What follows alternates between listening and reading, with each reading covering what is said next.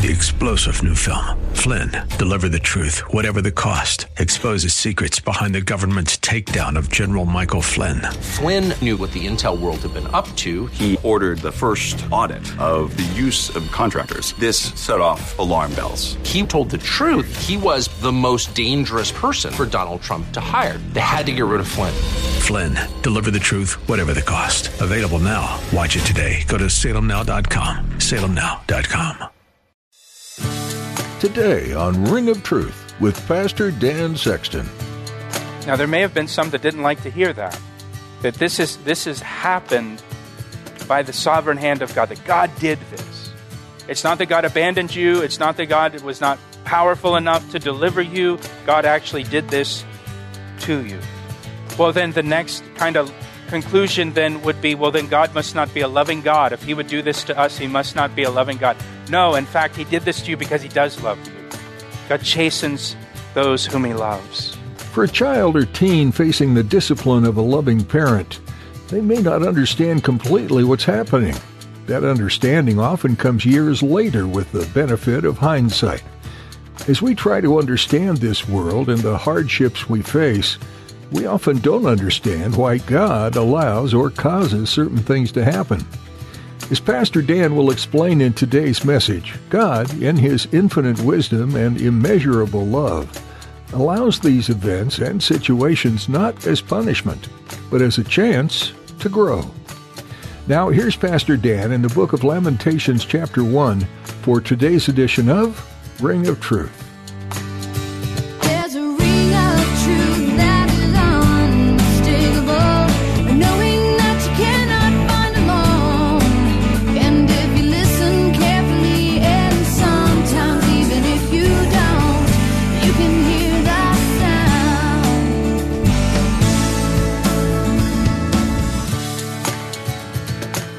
Did not consider her destiny.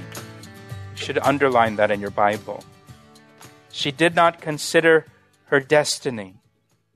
Therefore, her collapse was awesome. She had no comforter. O Lord, behold my affliction, for the enemy is exalted.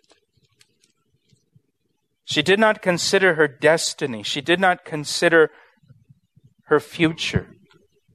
And this is often the case when a person turns away from the Lord and a person starts walking in sin and walking in rebellion. They, they don't think it through to the end. They don't, they don't think it out. They don't think about the future. They usually are only thinking about the, the, the excitement of the sin and they're only thinking about themselves, but they're not thinking about the future of where this is going to take them. And you've seen it. You've seen it before. I've seen it. Uh, where somebody who is, it gets exposed, uh, comes into the light that they're in some kind of sin, that they're caught up in something they shouldn't be, and they're doing something they shouldn't be doing it. And, and you, you look at it and you, and you think, well, what did they expect would happen? How did they expect this to work out?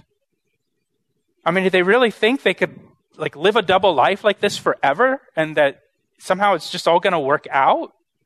They're not thinking about the future. And they're not thinking about their destiny. That God has a destiny for them. He has a destination. They're just thinking about the here and now. And sometimes if you have the opportunity to talk to a person who's just caught up, up and wrapped up in sin like that, that has just brought destruction to their life or destruction to their family, and, and you say, well, what, what were you thinking? They'll say, I don't know. I wasn't thinking. Because they're not thinking. They're not, they're not thinking of a way of how this is all going to work out. And I'm going to get away with this. They're just walking in the sin and enjoying the sin, not thinking about their future. Jeremiah says here, her collapse was awesome. It was astonishing to see how she was brought down. I, man, I, to me, I feel like verse 9 is such a warning about sin and rebellion. Did you did they did not consider their destiny and their collapse was awesome. They weren't thinking about the future and, and, and how this ever would work out. or how they would ever get away with this. And the collapse was astonishing to see. And you have seen that happen to people, whether you knew them or maybe it was some kind of celebrity that you didn't know personally. That once, once they get exposed and once the sin comes out, and man, they hit the pavement hard. And the collapse is awesome. And that should, that should uh, scare us straight to see that in someone else's life. Sin is pleasurable for a season, the Bible tells us. There is a joy in sin. There is an excitement to it. There is a thrill to it. And again, we can get so caught up in the thrill of it that we don't think about where is this going to take me? And where am I going to end up if I continue down this road? And how is this how is this going to bring devastation to my life and to my marriage and to my family and to my friends and to my ministry or whatever it may be? And it's going to come down hard. Let it be a warning to us. He says there's no one to comfort her. She had no comforter. There's no one to help her. And again, isn't that the case when somebody, you, you've seen this, where someone, they get caught up in some sin, it comes out, they get exposed, their collapse is astonishing, and, and no one is there to comfort them. Right? And, and you know, uh, I, could, I could say the name of celebrities uh, or pastors, so, you know, well known pastors that got exposed in some kind of sin, and you don't have any idea where they are today. They're just gone. And here, maybe they had a, a you know a, a national ministry. Everybody knew their name, and then it comes into the light what they're doing, and and they're, and they're alone, man. They are alone. They are abandoned, and it's like they just disappear. That's what happens. That's what happened to Judah. They've got no one to comfort them in their affliction. And they even cry out, O Lord, behold my affliction. For the enemy is, is exalted. Verse 10 The adversary has spread his hand over all her pleasant things, for she has seen the nations enter her sanctuary, enter the temple, those whom you commanded not to enter your assembly. The, the, the pagan Babylonians, they came into the temple. They stripped the temple of all of its treasure. We mentioned this, I think, last time that the Babylonians, when they came into Jerusalem, they went into the temple, and before they destroyed it, they held a feast. They had a celebration for three days to one of their own gods in the temple. Then they burned it to the ground. They defiled it. Verse 11 All her people sigh, they seek bread. They have given their valuables for food to restore life. There's still, there's still famine in the land after, after the destruction of the Babylonians, which is often the case in a, in a war, that the people are still starving. See, O Lord, and consider, for I am scorned. Is it nothing to you, all who pass by? Behold and see if there is any sorrow like my sorrow, which has been brought on me, which the Lord has inflicted in the day of his fierce anger. So this is Jerusalem speaking now to those that are passing by. You know, is there any sorrow like my sorrow? Have you ever seen sorrow so great as was in Jerusalem? And no one cared. They all just walk on by. They behold and see and they keep going. From above, He, God, has sent fire into my bones and it overpowered them. He has spread a net for my feet and turned me back. He has made me desolate and faint all the day. The yoke of my transgressions was bound. They were woven together by his hands and thrust upon my neck. He made my strength fail. The Lord delivered me into the hands of those who I am not able to withstand. Again, Jeremiah is setting the record straight. This is the Lord's doing. God did not abandon them, as some may have thought. Some may have asked, Where is God? How could God allow this to happen? Why didn't God protect us? And Jeremiah makes it clear the Lord did not abandon Judah. Some may have thought, well, isn't the God isn't God our God powerful enough to defeat the Babylonians? And maybe some concluded that our God is not powerful enough. We thought our God was omnipotent, that he was all powerful, but I guess he's not because we were defeated by the Babylonians. And, and here Jeremiah is saying, no, he is all powerful. And he, in fact, is the one who thrust the yoke of Babylon onto Judah. The Lord delivered Judah into the hands of Babylon. Now, there may have been some that didn't like to hear that. That this is this has happened by the sovereign hand of God, that God did this. It's not that God abandoned you, it's not that God was not powerful enough to deliver you. God actually did this to you. Well, then the next kind of conclusion then would be well, then God must not be a loving God. If He would do this to us, He must not be a loving God. No, in fact, He did this to you because He does love you. God chastens those whom He loves. See, Jeremiah is setting their theology straight what they think about God and what they think about their circumstances, what they think about their affliction. This was God. God did this. God thrust this yoke upon your neck because He loves you. He did this to chasten you, to correct you. Verse 15 The Lord has trampled underfoot all my mighty men in my midst. He has called an assembly against me to crush my young men. The Lord trampled as in a winepress the virgin daughter of Judah. Again, this is the Lord's doing. The Lord, he says, the Lord trampled us. He trampled Judah in a wine press, and a wine press is used in the Bible frequently to describe God's judgment. Usually, it's used to describe God's judgment against other nations, not against his own people. But here, it's talking about his own people. Uh, Isaiah 63, for example, there it says, speaking, speaking to the Messiah, Jesus, why is your apparel red and your garments like one who treads in the winepress? And the Lord responds, I have trodden the winepress alone, and from the peoples no one was with me, for I have trodden them in my anger and trampled them in my fury. Their blood is sprinkled upon my garments, and I have stained all my robes. For the day of vengeance is in my heart, and the year of my redeemed has come. That's talking about him taking vengeance upon the other nations that mistreated his people judging the nations in the winepress of his wrath, and his garments are covered with blood.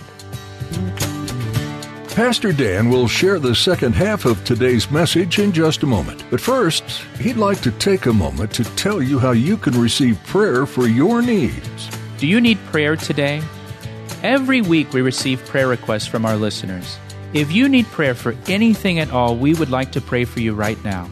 You can share your prayer requests with us through our website, calvaryec.com. Again, that's calvaryec.com, or through our church app, or by calling us at 410 491 4592. And can I ask you to pray for us as well? Pray for the Ring of Truth radio ministry as we bring the Word of God to those who need it. Thanks, Pastor Dan, and thank you for praying. Now, let's finish today's message. Jesus, as he comes back, Revelation, he comes back out of riding out of heaven on a white horse, his robe dipped in blood, treading the winepress of God's wrath. But, but here, the Lord trampled as in a winepress the virgin daughter of Judah. This is against his own people. Again, he's chastening them. Verse 16 For these things I weep. My eye, my eye overflows with water because the Comforter, who should restore my life, is far from me. My children are desolate because the enemy has prevailed. Zion spreads out her hands, but no one comforts her. The Lord has commanded concerning Jacob that those around him become his adversaries. Jerusalem has become an unclean thing among them. Jeremiah, as he sees what has happened to the city of Jerusalem, he's weeping. His eyes are overflowing with tears, he says in verse 16. You know, it's interesting in the New Testament, Uh, Jesus once asked his disciples, Who do men say that I am? And one of the answers they gave was, Some say you're Jeremiah the prophet. That there was, there was something about the character of Jesus that reminded people of Jeremiah the prophet. Jeremiah is known as the weeping prophet, which, which tells us that Jesus must have been an emotional person, the way that Jeremiah was emotional, for people to say that about Jesus. Now we come to verse 18. And verse 18 is a, is a turning point in the chapter because Jerusalem finally confesses her sins. And here's what Jerusalem says in verse 18 The Lord is righteous, for I rebelled against his commandment. Hear now, all peoples, and behold my sorrow, my virgins and my young men have gone into captivity. So Jerusalem confesses her sins. You know, confession is absolutely necessary for there to be forgiveness of sins, to receive the forgiveness of God, and to be reconciled to Him. We must acknowledge our sin. We must accept responsibility for the things that we've done, for the wrongs that we've done, and we must accept responsibility for our sin without making excuses for our sins. And that's key. We can't make excuses for it. We can't say, well, I, I know I did this, but I only did that because you were doing this. Right? I, I lost my temper because you were pushing my buttons. If you wouldn't have pushed my buttons, I wouldn't have yelled.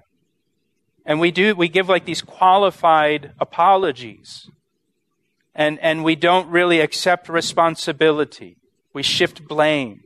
We got that from Adam, right? Adam did that. God, it was the woman you gave me. Right? He blamed God for giving him the woman, and he blamed the woman.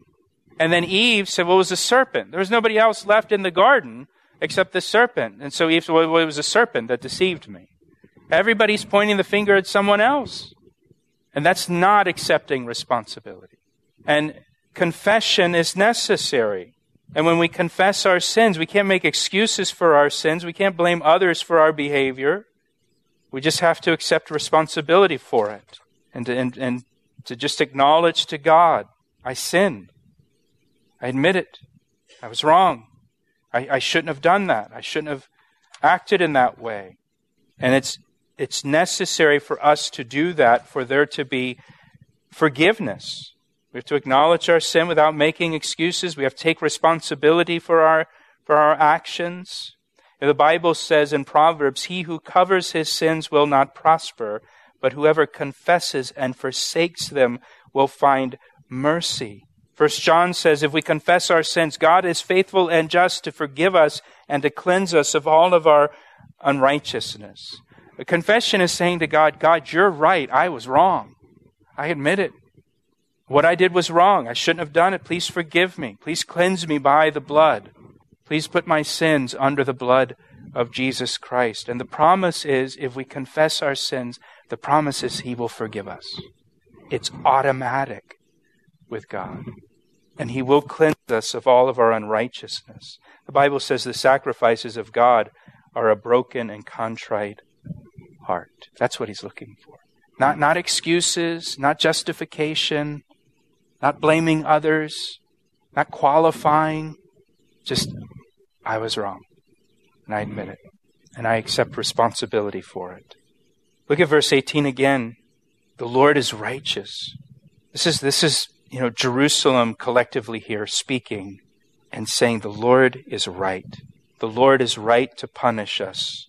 The Lord is right to send us into captivity. That, that's what we did, we deserve because we rebelled against his commandments. Yeah, there's no excuses here. There's no justification. The Lord is righteous, for I rebelled against his commandment. Hear now, all peoples, and behold my sorrow. My virgins and my young men have gone into captivity. Again, he's confessing here. I called for my lovers, but they deceived me. My priests and my elders breathed their last in the city while, the, while they sought food to restore their life. It's just, it's just more confession of sin. I, I did call for my lovers. That's true. I did turn to other nations for help and protection instead of calling upon the name of the Lord for help. I am guilty of that. See, O Lord, that that I am in distress. My soul is troubled. My heart is overturned within me. For I have been very rebellious.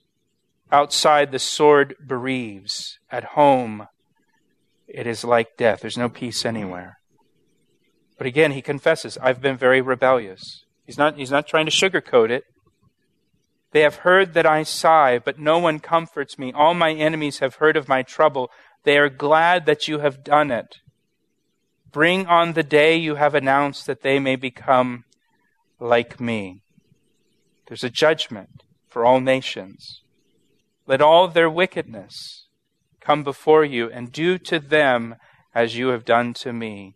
For all my transgressions, for my sighs are many, and my heart is faint.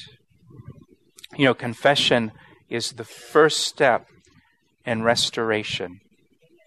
And you and we can and we can do the dance and we can make the excuses and argue and point fingers, but there's just got to be a point where we say, you know what? I was wrong. I shouldn't have done that. Please forgive me. And I admit it. And that's, that's when God can begin to work. And that's when God can start that process of, uh, of restoration. The forgiveness is automatic with God. And then there's this process of restoration that will take place. And we know with the children of Israel that are in Babylon, this process will take place where God will bring them out of the captivity. And what will God do? He'll bring them back into their land. He's going to allow them and help them to rebuild their city, Jerusalem, and He's going to allow them to rebuild their temple, and He's going to start over with them. What does the Bible say? His mercies are new every morning. Right? We confess our sins. He's faithful and just to forgive us. It's automatic. He cleanses us. And then he begins this process of restoration. And he lets us start over. And He lets us rebuild. And He lets us reestablish. All the things, right? All the things that we lost by our own rebellion, by our own sin. Jerusalem is destroyed because of the people. The temple is burned to the ground because of the people. And God is going to allow those same people the opportunity to come back and rebuild and start over and reestablish the relationship all over again. And he does that with you and he does that with me on a weekly basis, sometimes on a daily basis, where he says, All right, it's a new day. I give you a blank sheet. Let's do it again. And we mess that up, and he says, Give it another shot tomorrow. Here's another blank sheet. Let's try it again. Isn't that amazing? That he who began the good work in you will complete it until the day of Christ Jesus? Until the day that you stand before Jesus Christ, then we're going to be free from sin. Sin will be removed and will finally be complete. And he'll say, Well done, good and faithful servant and we won't have to do another do over, not another blank sheet, just with Him forever and ever and ever. Amen. He asked me how I know, and I say it rings truer than the finest crystal. That's all we have time for today on Ring of Truth. Thanks for joining us as we learn from the book of Lamentations together. This book can be complex. But the writer was very clear when he wrote that the Lord is faithful even in the midst of trials and tribulations. Put your hope in the living God, and He will meet you where you're at. If you'd like to hear this message again or more teachings from Pastor Dan, we invite you to visit our website, calvaryec.com. There you'll have access to our library of previous messages, available to listen to online or download to take with you on the go. That website again is calvaryec.com. You can also subscribe to our podcast on iTunes. Each time we post a new teaching, you'll get a notification and be able to listen right away. We'd like to take a moment to ask you to partner with us as we continue to build this ministry. God is using programs like Ring of Truth to share the message of the gospel through a virtual mission field.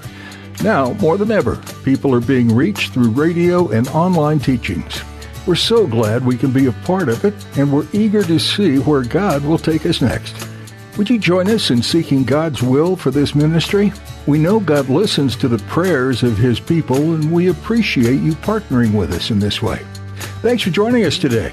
In our next edition, Pastor Dan will continue teaching verse by verse through the book of Lamentations, right here on Ring of Truth. I see the signs and I recognize